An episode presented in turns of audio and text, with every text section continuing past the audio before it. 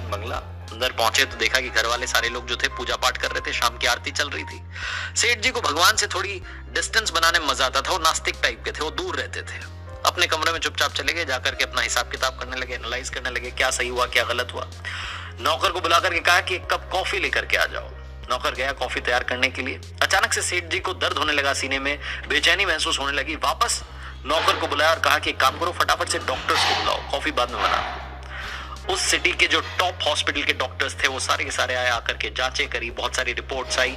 मालूम चला कि सेठ जी हर तरीके से